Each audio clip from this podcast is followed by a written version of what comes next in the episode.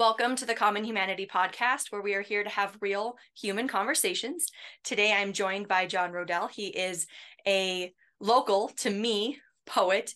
Um, he's also from the Cheyenne, Wyoming area. And I don't know if he's from here, but he's at least here now and long termish.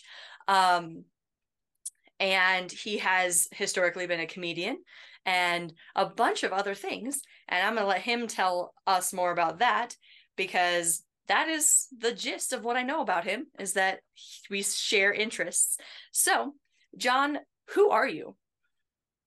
Oh, that's a loaded question. I know. Uh, it changes probably every hour. That's like saying, what's the weather in Wyoming? Um, currently, this incarnation of me is I'm a I, I write poetry. I uh, I've been uh, teaching, uh, kind of writing workshops, but they're not necessarily writing workshops on how to like be a great writer, how to get published. It's more of like mindfulness writing.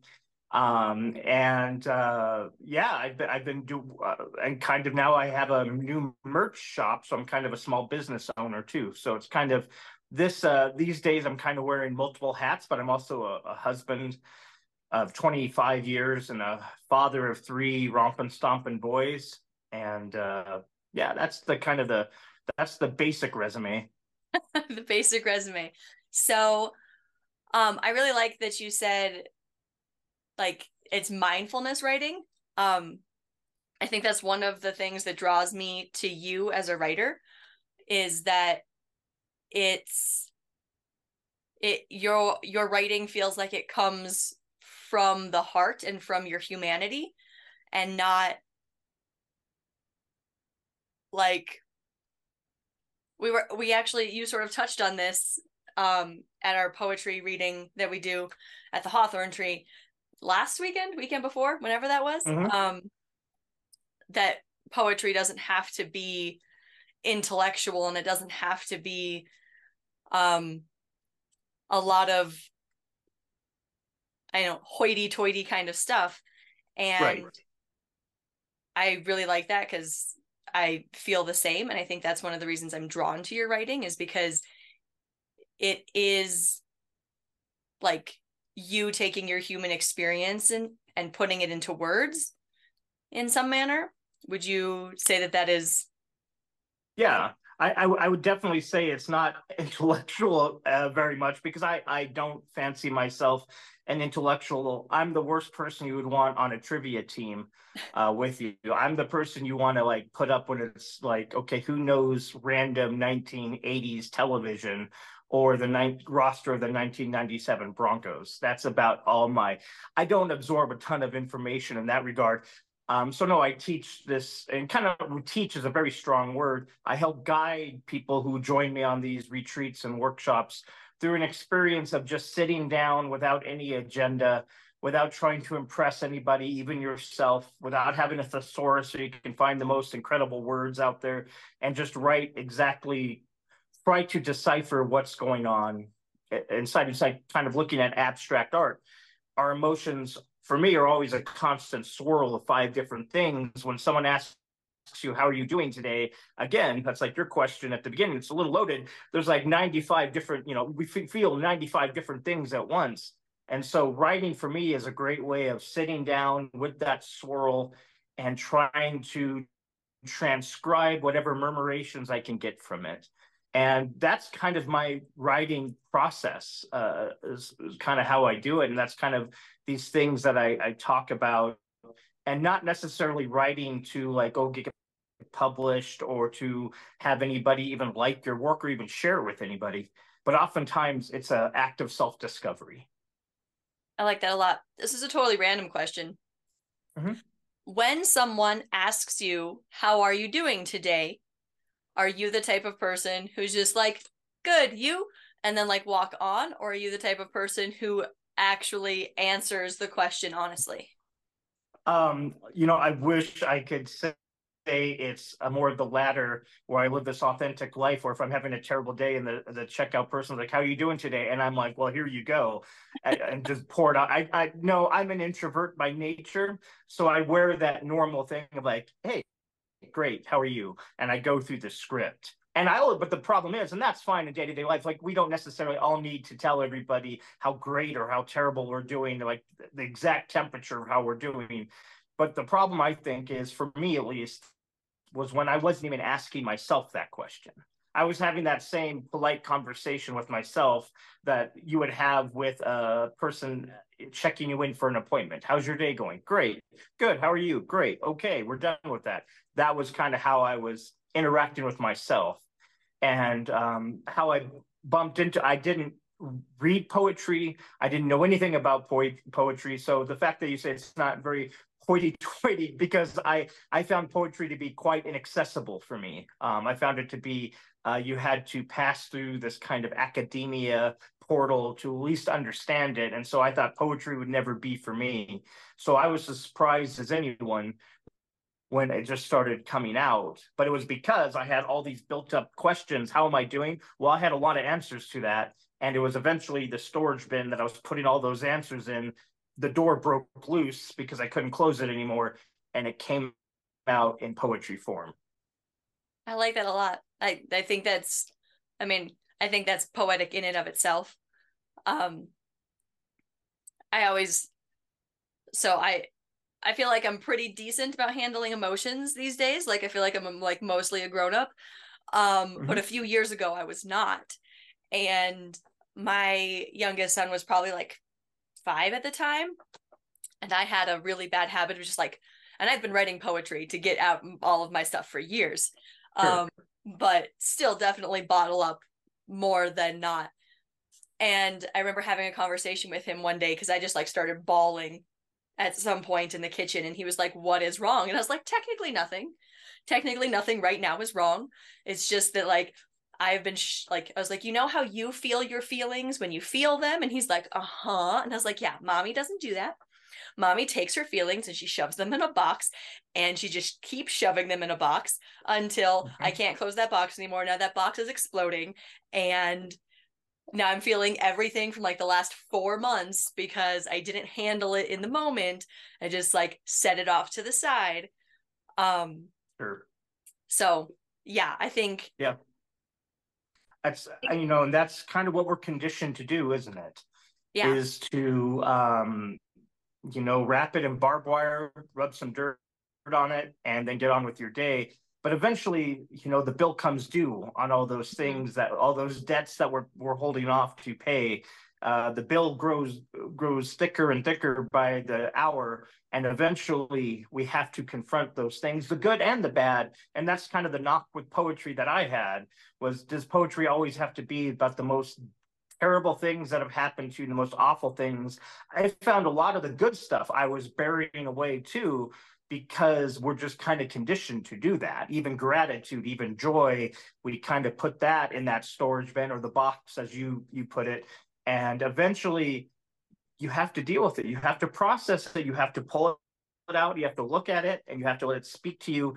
And then only then, for me, I look at it as these emotions almost like little ghosts and spirits you know i i've never been haunted uh i've never I, I would be the worst person to be haunted because i think my bladder would be set to optional. But if it's the idea of like if a ghost is visiting you, let it speak so then it can go on, it can tell you its story. I kind of look at emotions the same way. And me writing poetry was just kind of transcribing that or using whatever uh, channeling device in my heart. I could listen to these emotional spirits, write down what they have to say, and then I felt better and then I process them, and then they were able to go to the light or whatever these emotions go to. But I totally relate with what you're saying because eventually it just comes out. I agree. Um, I wrote I, I can't think of it right now, but I have a poem that's essentially talking about like I'm I'm not really the I'm not the one doing this. I'm just the one like translating. Like I'm just the one putting it on paper. I like yeah. Anyway. Yeah. Um no, yeah, that's a good point. I've I've talked to a lot of writers over the last couple years, and you know, some some people have this idea is like, oh, there's this muse out there, and I'm connecting to this muse, and it's I find that this muse exists inside of us. It's not mm-hmm. something ethereal out there. It's something in here. And I look at writing as more of an archaeological dig into ourselves um, than it is pulling something out into us. It's I, I think we absorb so much during our day that it's more about going in and excavating them out and digging them out. Yeah, I agree with that completely. Um, do you so was there a like a catalyst? Was there a a, a specific moment or a specific um event in your life that triggered like the flow of poetry where the the box couldn't hold it anymore? Oh, that's a great question. I don't know if there was like a like in a movie, you see a character has that moment, and all of a sudden you and the audience all together, the light goes on and said, they got it there. I'm not, I don't think I'm that smart. I think it was one of those things that had to come in small. It was almost like a rocket taking off. It had to be one booster, then the next booster, and the next booster. And a lot of it started with instead of me like discovering something new or like, oh, now I can write, I had to let go of things first. I had to let go of this idea that we can't ask for help. I had to let go of this idea. And certainly, you know, we are both Wyomingites and the suicide rate in Wyoming isn't great and certainly among men it's even worse. There's this kind of preconceived no you don't talk about these things with other people. I had to let go of those things. I had to i had to give myself permission to at least have these conversations internally. And so i remember there was a specific day there was maybe one i'll, I'll answer your question. Uh, so i used to when i started first started writing writing and putting it out in a public way. I was teaching improv and, and performing improv, and we were I was part of a sketch and comedy group, and so I was writing funny things. And I remember I I was feeling really terrible inside. I was starting this darkness was growing, so I started uh, having these fake conversations with God, not like I thought I was talking to God, but I was having these like making fun of self-help a little bit making fun mm. of like easy spiritual answers like just pray about it and you'll be better or just hang in there kitty. All these catchphrases that people tell you when you're feeling terrible. And so i started having these like fake conversations back and forth with this god character and i was kind of po- poking fun at the whole thing. Um, poking fun at self-help poking fun at my own faith crisis poking fun at the idea that maybe if I just was a better person, God would answer my prayers. It was kind of this funny dialogue back and forth. And eventually one day I remember sitting there on the computer and I typed out, you know, this little transcript back and forth. I don't feel very good. And I thought for a second, and I was putting these all on Facebook for people to read in real time. And the you know, my friends and family were kind of following along, and they thought it was funny and cute or whatever. Uh, you know, God and I would talk about what was on The Bachelor the night before, or why I shouldn't wear skinny jeans, or why I should probably cut out, cut back on sugar. And but this one thing I typed, I don't feel very well today, and it wasn't talking physically; I was talking internally. And then I remember typing it out and thinking to myself what happens if I put this out there? What will happen? People will think less of me. People, I, I will break the unwritten contract that we're all supposed to have that we don't tell people when we're not feeling well. And I thought, this, I cannot possibly do this. But I finished the conversation in that flow without thinking, because all those things I wasn't really thinking. I was just asking myself, how was I feeling? And these conversations would flow and then I got to the end of it and I felt a little bit better by the end of it. It was like untangling a, a knot of Christmas lights inside of me.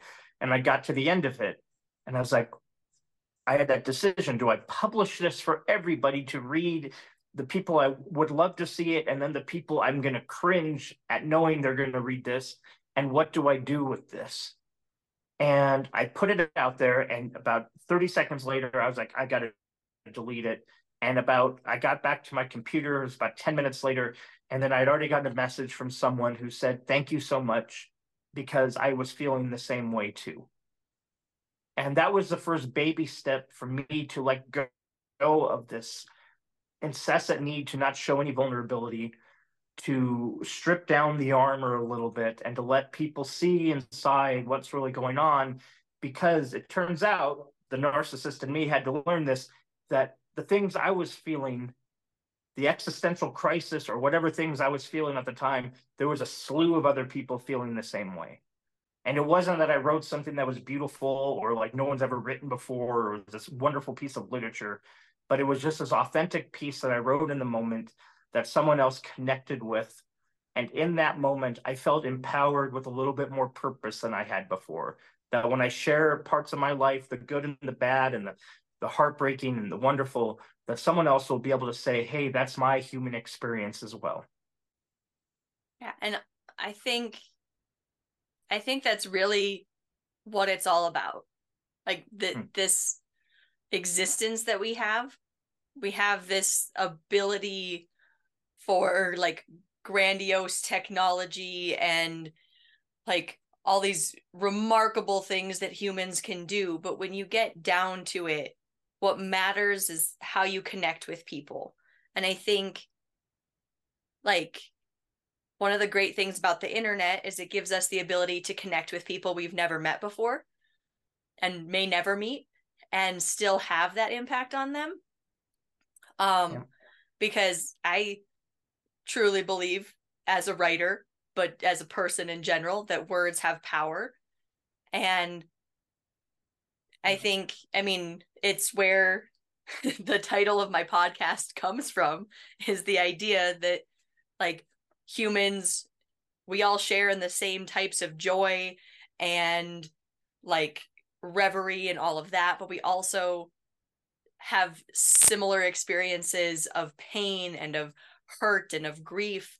And in sharing our stories however we share them there's going to be someone who relates there's going to be someone who's just like that that hits the human part of me.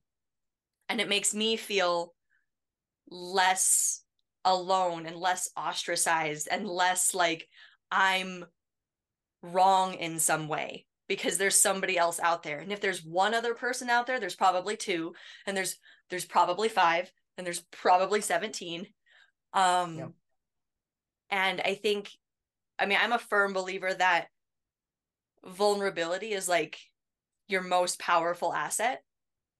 And it's like you can't get stronger in any way without first being vulnerable. Like not mentally, not physically, like you have to to get stronger, you have to put yourself in a position where you can fail or lose or suck at something.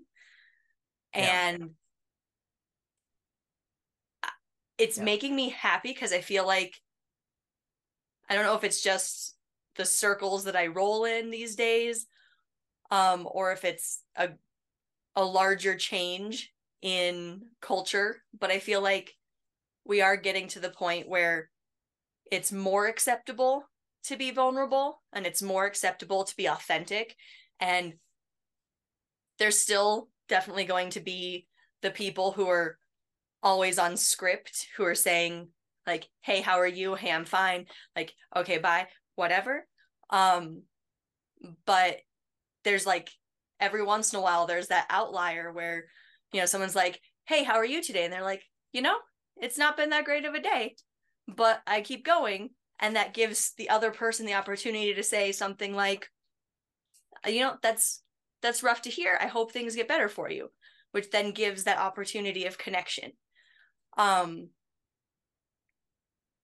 I I don't know I don't know how I live inside my head because I basically is like perpetually I think the world is a dumpster fire, but then also think that humanity is like this beautiful miraculous thing that has the power to overcome the dumpster fire that we create.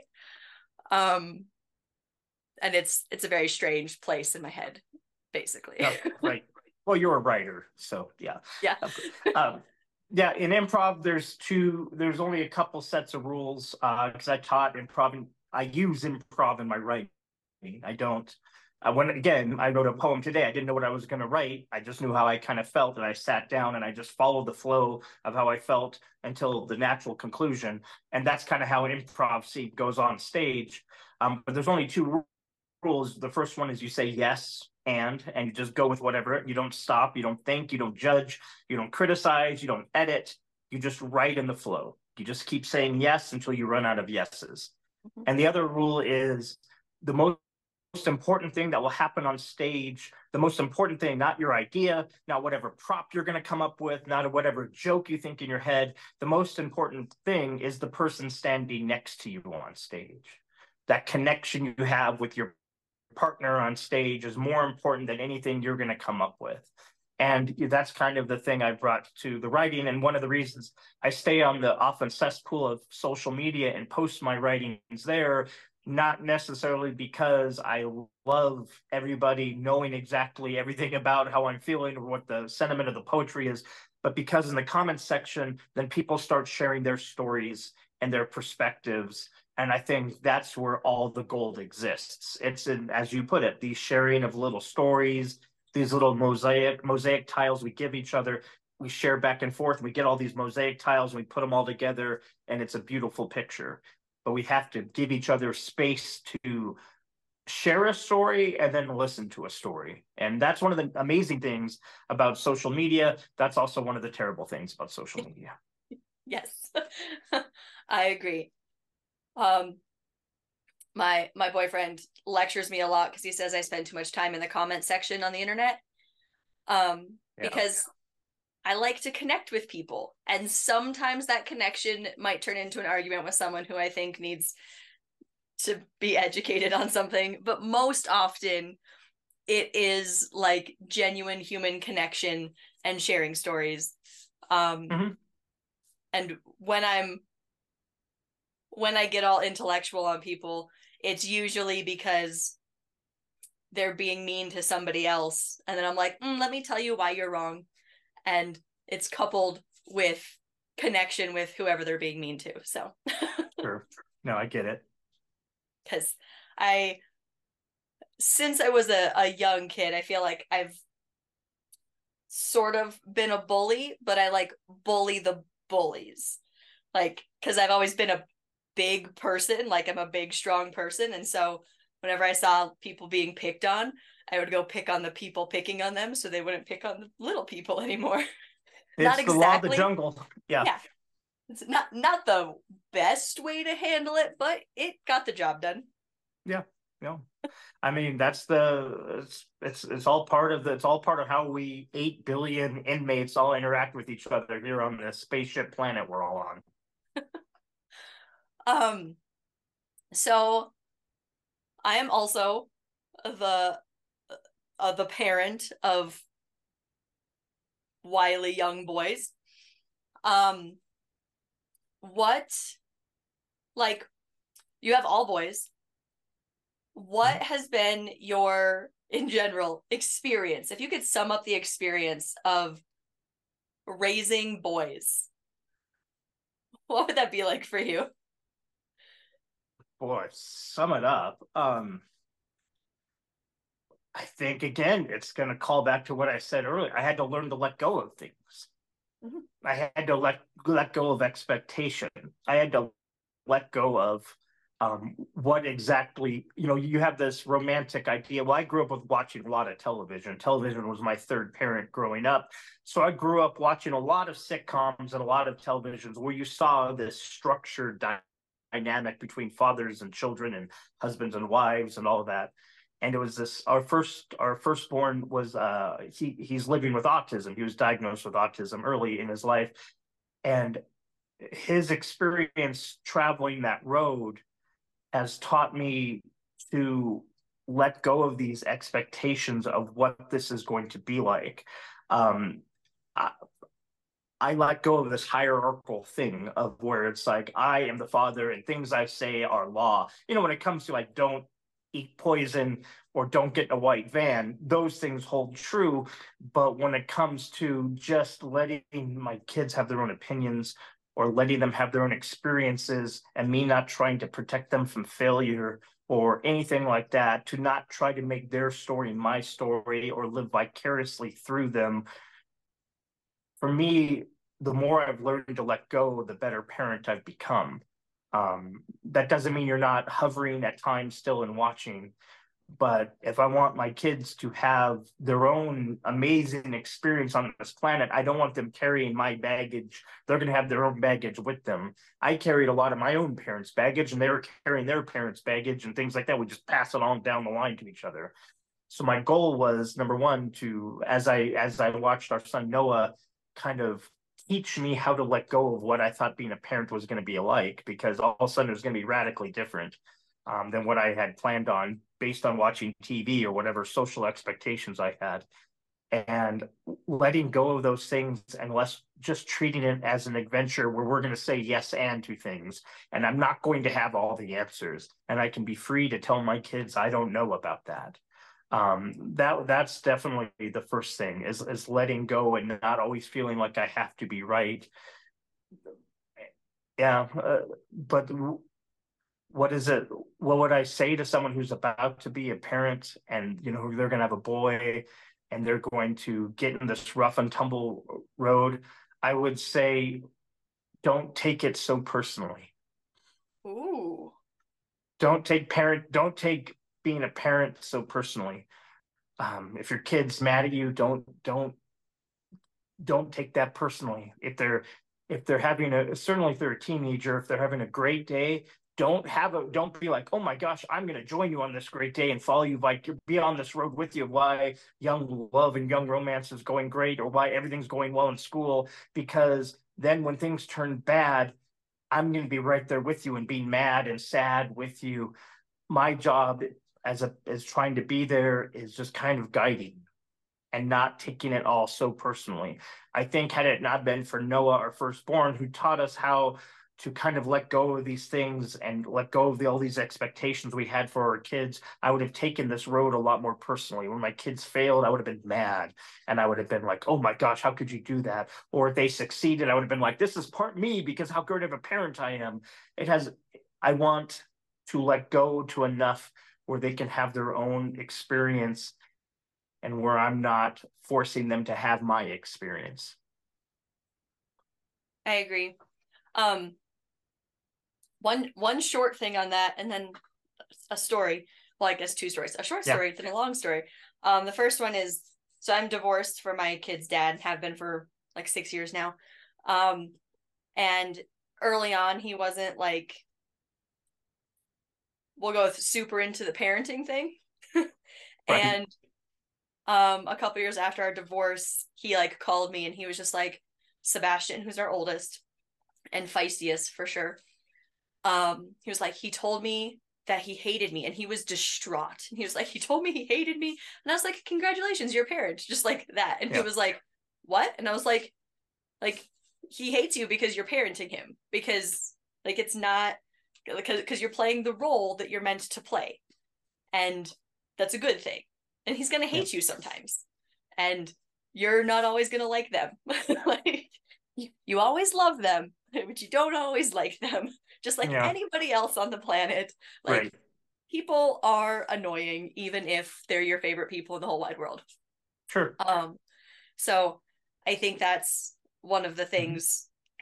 Kind of to go along with not taking it so personally is like it is it is hard. There I've not there are so many times that I've cried because my kids are have some feel some sort of way about me and I feel like because I'm also a human. Um, what? I well, I mean, in fourth grade, I was convinced I was an alien, but oh, okay. that's. I mean, they haven't come for me yet, so I might have to accept humanity. right.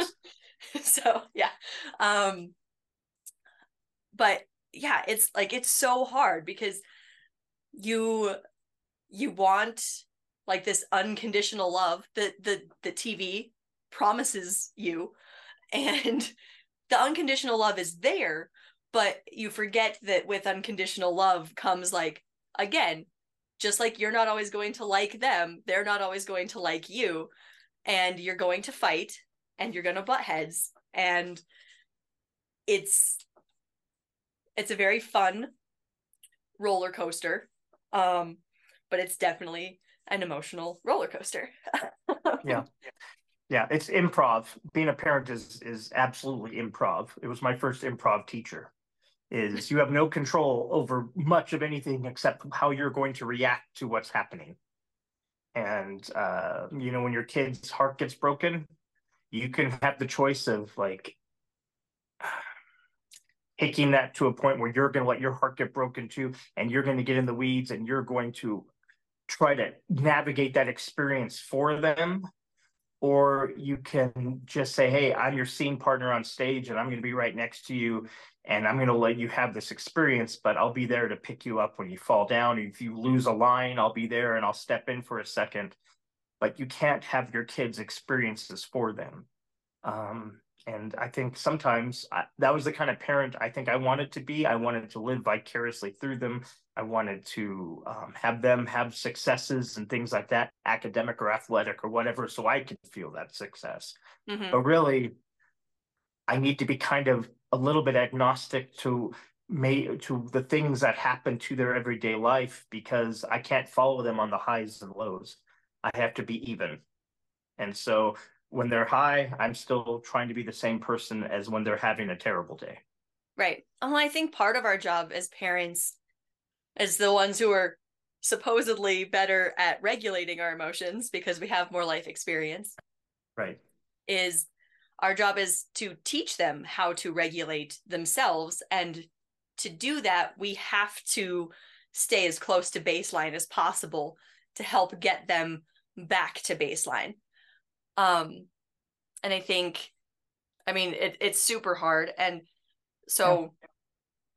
my whole yeah my whole family we we all have ADHD and my oldest son was the first in the family to officially be diagnosed and like treated for it and it has been so that's been our challenge because it's one been a challenge of like oh i'm finally seeing and it's almost like because one he's very he's very similar to me as just a human being so we butt heads a lot.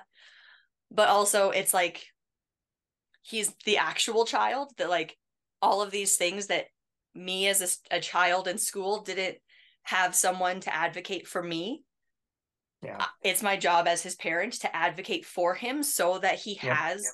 that the best experience and not even i mean i say best experience but like the most equitable experience yeah and my kids and i we, we talk about everything like we're Eh, whether they like to or not. Like we talk about our feelings because I grew up in a family that we weren't allowed to talk about our feelings. We like the only feelings we were allowed to have was anger and every other emotion right. was shut right. down. Right. And so um we've talked about our feelings our whole lives. And so like I have very emotionally intelligent children, but in that same regard, then they're dealing with like they'll come home and be like my friend did this i asked them to stop i told them why it was bothering me and they still didn't stop and i'm just like ooh. So the problem with living in a family that has emotional intelligence and practices emotional intelligence is that's still not the norm and so like learning that other people frankly don't give a shit if they're bothering you. Um is like it's a hard lesson to learn and then they're learning it young because they recognize like the other side of things. But it's just i think there's a hard part as parents um parents in general and then parents with kids with any sort of special needs is that like especially if you don't like you don't have this experience before no parent knows how to parent like you can read all the books um and you will still be flying by the seat of your pants yeah. um like you said parenting is improv and yeah. um you can try to control it as much as you want to but at some point you're going to slip on a banana peel and have to figure oh, things yeah. out how boring but, would it be if you didn't right? It would be very boring. Um and yeah. so it's the it's the it's the empath's journey of not only knowing their own feelings but giving people to have permission to have their feelings as well and sometimes the feelings towards us they're, maybe they're people are just being a complete jerk and maybe people are being mean to us and maybe people are stuck in their own but we try to be empathetic even to them and to understand what it is going on in their life to make them be that way and it's an impossible equation to solve it, it sounds so idealistic to be like oh you just you know if someone's mad you just think about their backstory and give them permission. It doesn't give them permission, but the three words are super powerful. I understand you. I understand what it's like to have a bad day and be a complete asshole to someone. I understand what it's like to have a short temper. I understand what it's like to feel exhausted. And so when someone's not being kind to me or one of my kids, I try to approach it like that. As I, I have been there my, myself as well. Um, but you know, like perfectly as you said, parents don't come with instruction manuals. Kids didn't come with instruct. They don't have instruction manuals to know how to be kids. We are all just jazz players playing our own instruments at the same time, all trying to figure it out all together. And um, yeah, it's it's it's an impossible, beautiful situation. Yeah, and I think um it I think beauty and chaos is how I would define that is and I think that's how I would define humanity in general um, I tangent. Uh, I'm. I personally don't believe in in a higher power, and I've had a conversation mm-hmm. with people before, and they're like, "Well, where do you think we came from?" And my literal answer is, I think we are the most beautiful mishap that could have ever happened. Like if we are beautiful chaos and it's yeah. it, it wasn't intentional it's just like sort of all of our atoms bumped together in such a way that this world exists. Hmm. so yeah, yeah I, w- I was born and raised Catholic. Um, I don't, I, as I've grown older and grayer, I don't really want to know how the sausage is made. Whether it is all divinely inspired and created intentionally through some sort of architecture and engineering, great if it's through this cosmic accident, one in a billion trillion accident that the Big Bang could happen in a way that even scientists can't even comprehend to create a universe infinite that is still unfolding as we speak, like a picnic blanket, where right now, as we're talking, new stars and galaxies are being formed right now. If that's happened just by accident and coincidence inside of some sort of lab, I it doesn't really matter. Either either answer for me is delightful. Um, so I again I don't take it personally either. I don't take those big mysteries like, oh, I need to know for certain how any of this works. I'm I kind of enjoy not knowing. I I, I honestly I agree with that. I enjoy not knowing, which is strange because yeah. I'm like I'm mostly like I'm a know-it-all, so I feel like I have to know yeah. everything always. um I think that's the one thing where I can like wash my hands and be like, eh. But at the same time, I've always, I was also raised Catholic. And so I'm like one of the only people in my family who is, I refer to myself as a heathen because that's what I am by definition. Yeah. And it's, it's interesting because there is i totally just lost my train of thought it just went off the tracks. It was there and it was gone. no, I, that's uh, that's my normal experience. I start talking and then the sentence I lose the back half of sentences a ton of the time. But no, it is this idea of having to know everything. And we feel that's kind of conditioned on us. Oh, I need to know. I need to have with certainty to know how everything happened or how it created or how prayer works or how prayer doesn't work. I I don't really again, it's kind of like my children. Some of that stuff is just none of my business. I'm just here to kind of with the experience. Like I, if God exists in the way that I was taught to believe God exists, great. If God doesn't exist at all, great. It's all, it's all. There's a lot more fun in the unknowing than knowing everything. Um, yeah, I want to know how to, you know, keep myself alive, and I need to know how to pay my taxes, and I need to know certain things but I don't need to know all the stuff behind the veil. Kind of like it, it makes writing poetry much easier uh, you don't see very many know-it-all poets. Fair. Um, yeah, and I think that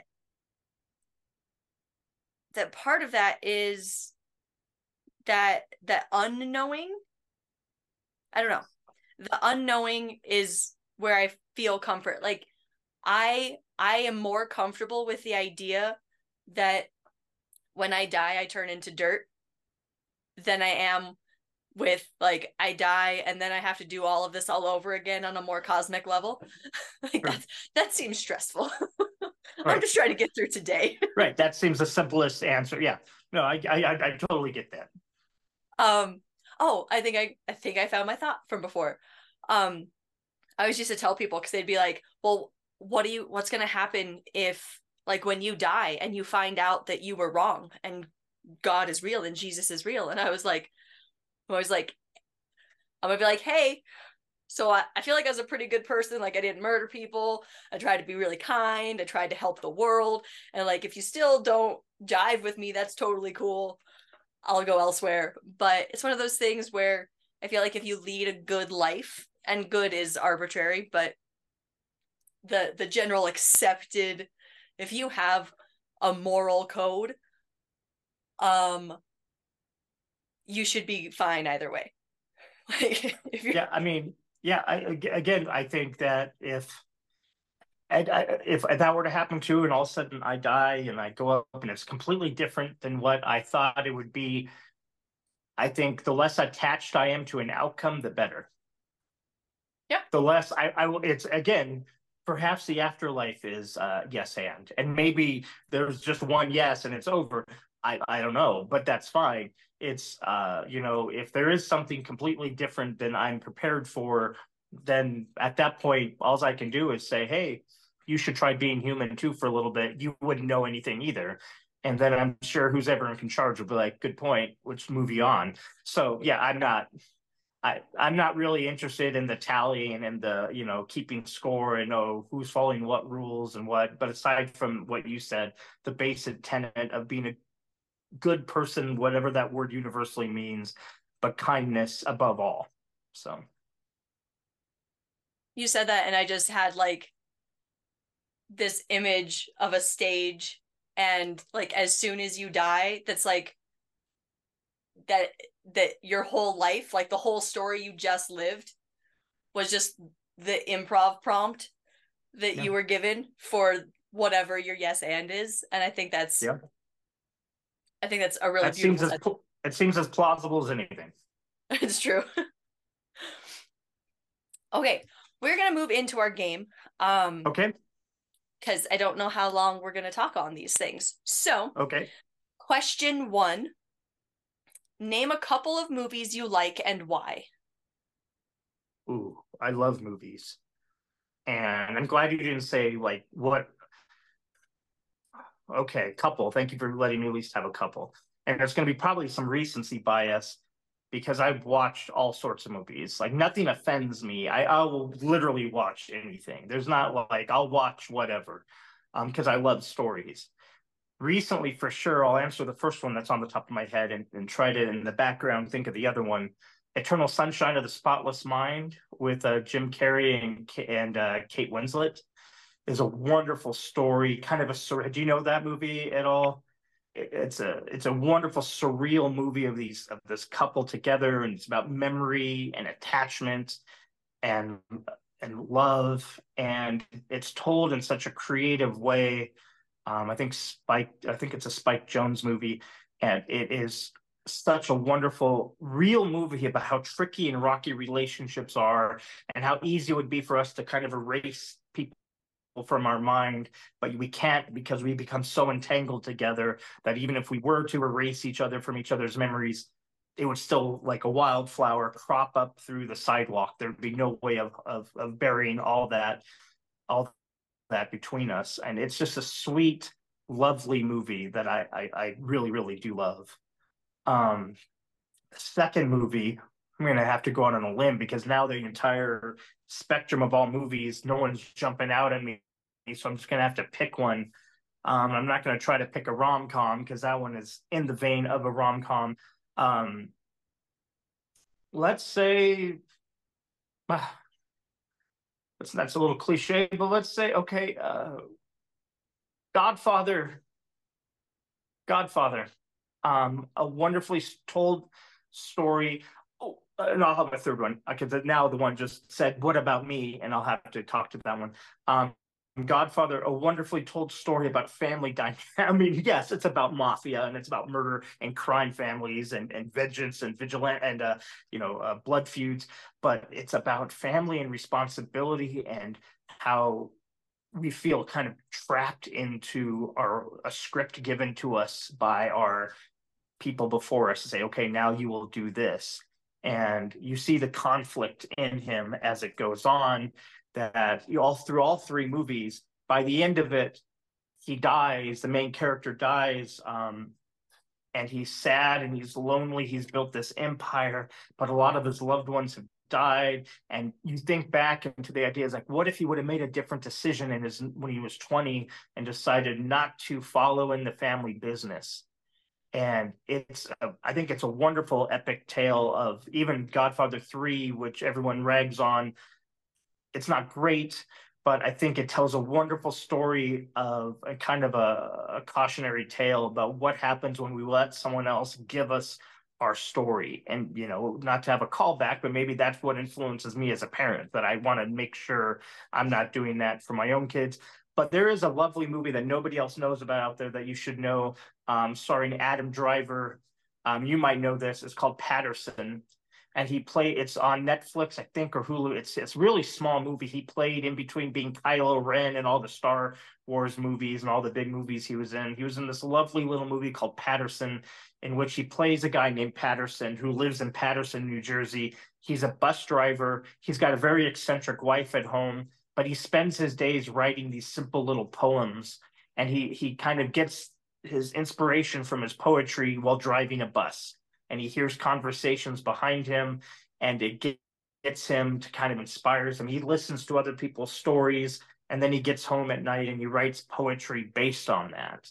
And I completely relate to that and I love it. And it's such an understated, really, really wonderful movie that if no one's heard of it before, you should definitely check it out. Um, I'm going to have to because that sounds fantastic. Um, also, I'm it's great. Based based off of what you've said, I'm finally gonna have to watch The Godfather, which I've never seen. yeah, I mean I it's it's a little bit of a chew, and I don't know if it holds up, but it's it it's just a great. I mean, it's a really good story, just in general. So I'm gonna be terrible at this because I don't remember titles of things because you mentioned him. Um, there is another Adam Driver movie that I saw on Netflix where he is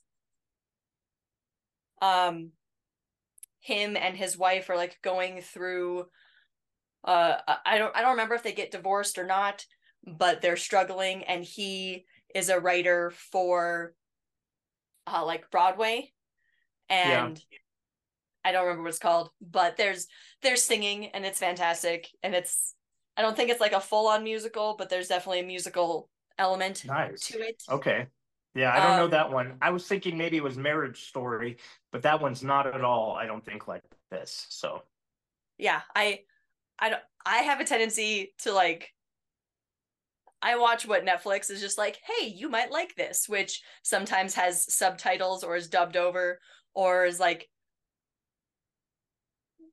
strange. Not not strange, but like. yeah, no, I get it yeah b-level movies that mm-hmm. they like they were never on the big screen but they have really good stories which brings me to my next yeah. one which i also can't remember the title of um if if i remember i'll like put them in the notes of the podcast or something yeah but it's this story of this kid who is obsessed with sound just sound in general and so he has this habit of he'll play music with headphones in and then he'll play like I always say this backwards. Is it ASMR? When you have just mm-hmm. like the the sounds of things with like yeah. a headset over the top, so he has music mixed with that, and he just loves sound. And yeah.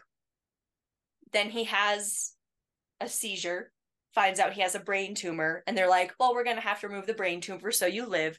And he's like, okay, that's fine. And they're like, and you're going to lose your hearing. And he's just like, no, absolutely not. I can't live without sound. And then he goes on this epic road trip, like he runs away from home because he wants to make a list of a hundred of his favorite sounds. And he's making a playlist of his favorite just noises. And it was so phenomenal to watch and how they just directed it because they would like zone in on the sound he was thinking of, which was like there was one time where it was like the blinds kind of rattling in the wind. And it was like, I swear, for the first time in my life that I've listened to that sound. Like it's always been there as like noise in the background, but it was the first time where I was like, that is a good sound. And like one of the sounds was a hundred cans of Coke opening at the same time. So just like that, like wow. Yeah. And so there's all these amazing sounds. And it was just a really cool movie to watch. yeah, when you get the name of that, put it in the notes. I'll definitely watch that. Yeah, I will I'll track it down. And then um I'm I'm gonna do two more because they're along the same lines. I'm a Disney I don't Disney movie fanatic.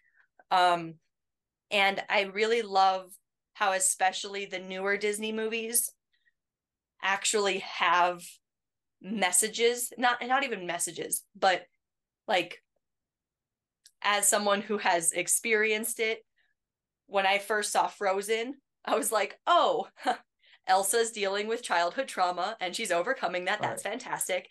When I watched Moana, like Te Fiti is this essence of like who you turn into when you let your trauma take over and you're defensive and then you get your heart back and you get to be yourself and you get to be the beauty you are always meant to be and then Encanto, I remember watching that for the first time. Like my boys loved it, and then they'd seen it like 10 times before I ever got the chance. And the first time I watched it, um, I cried when I can't remember the name of the song right now, but it's the the whatever the strong sister's name is, which mm-hmm. I can't think of. Yeah. And I'm the strong one. I'm not nervous. Like I'm yeah. as tough as the crust. Like, and I, I, I was in that point of my life where I was like, I'm the one who supports the family.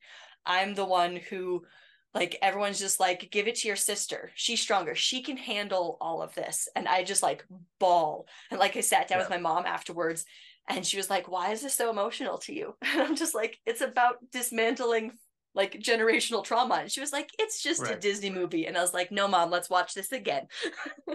and so all of the like, there's, I like movies that in general, like you could, you could see just the surface if you choose to, but they have something deeper if you're willing to look for it. And yeah. it, sometimes you don't even have to look for it. Sometimes like if you've had that experience you just see it or feel it but those three all hit me pretty yeah. hard because i was like yeah. I, i'm right there with you various non-disney princesses okay question two. Do you think the world can live in harmony? If so what would it take to achieve it?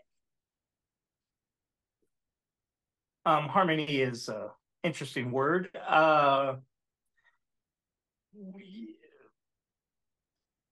I guess if I knew the answer to how it could be achieved um, easily, I would probably uh, be super rich or start a cult. Um, what I, I think yes to a point. I mean, harmony is harmony means kind of like balance and everyone kind of fitting together. Um, sometimes that gets broken into like conformity and it's like, oh, everyone's just gotta.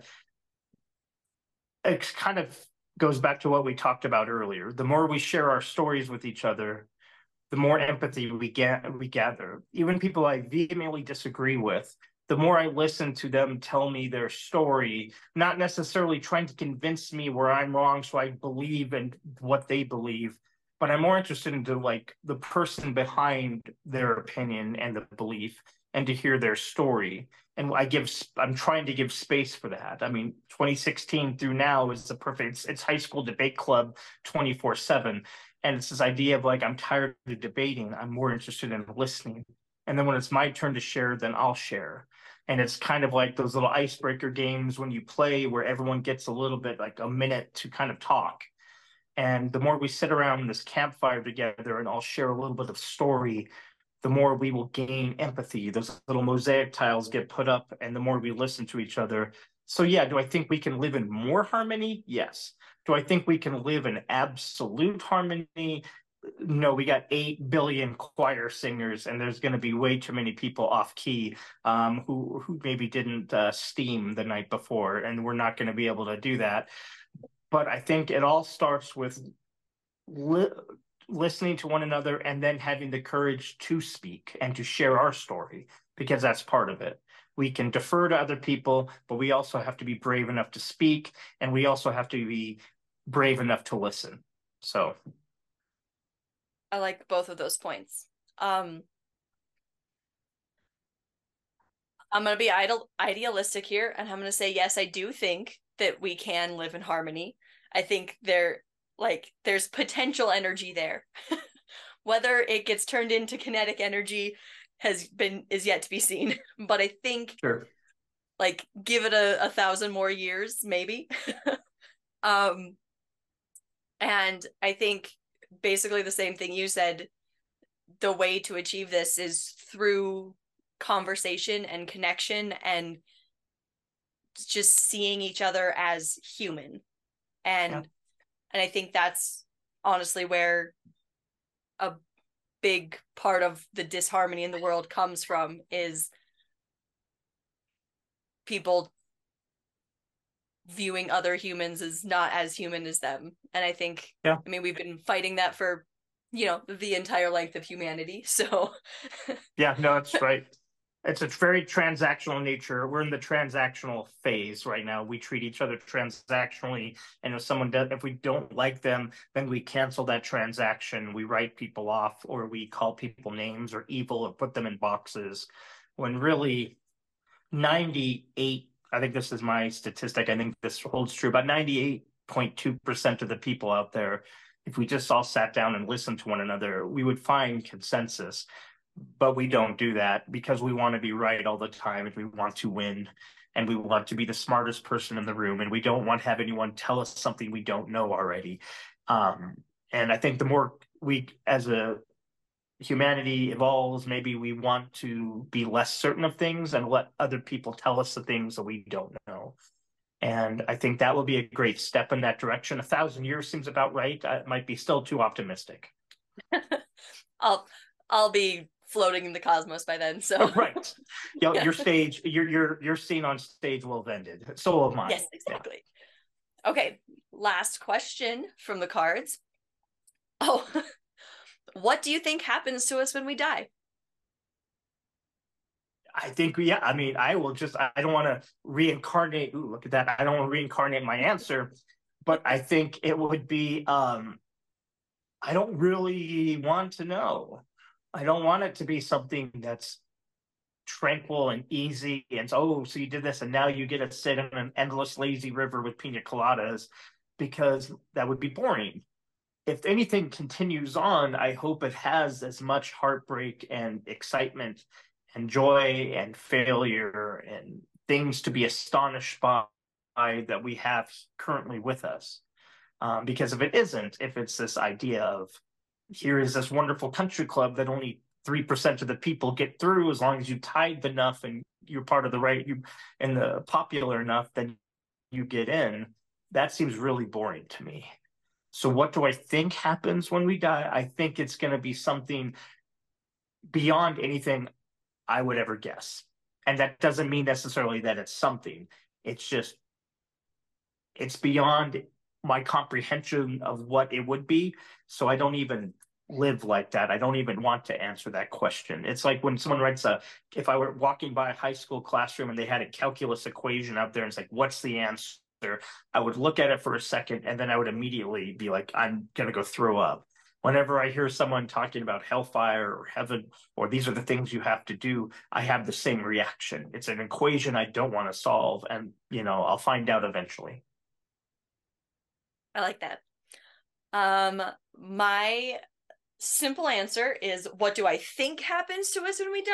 I think we uh turn into soil and our energy and our nutrients go back into the world and it cycles over just like Lion King and it's a circle of life. Um yeah. but I'm open to other possibilities and I hope not to find out for another right. Like, 60 plus years. So, right, right. So, now, whenever right. I'm confronted with that question, I always answer, How do we know this isn't it? Right? Like, it you very well could be. We, I have no memory of what happened before. So, and I have no expectation of what happens after. So, good luck. All right. One last question for you. If there's one thing that the world needs to hear or know, what is it? That the three most important words are I understand you. I think that's why I write poetry. In a lot of ways, that's probably, you know, why anyone writes anything or does anything expressive is they want people to understand them. Is when someone tells you I understand you doesn't mean that I'm going to solve your problem. It doesn't mean I'm going to cure it for you. It doesn't mean I'm going to criticize you for it.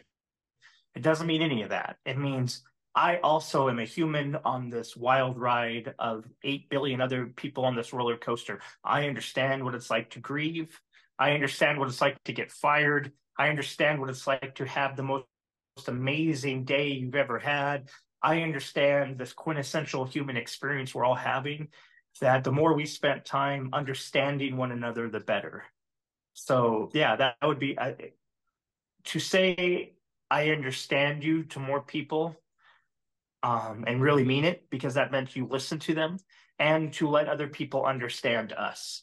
And it feeds back into that question of storytelling and gathered around a circle the more we understand each other, the better. And maybe these mysteries, these cosmic mysteries we're talking about, will be solved if we all just gathered around and understood each other better.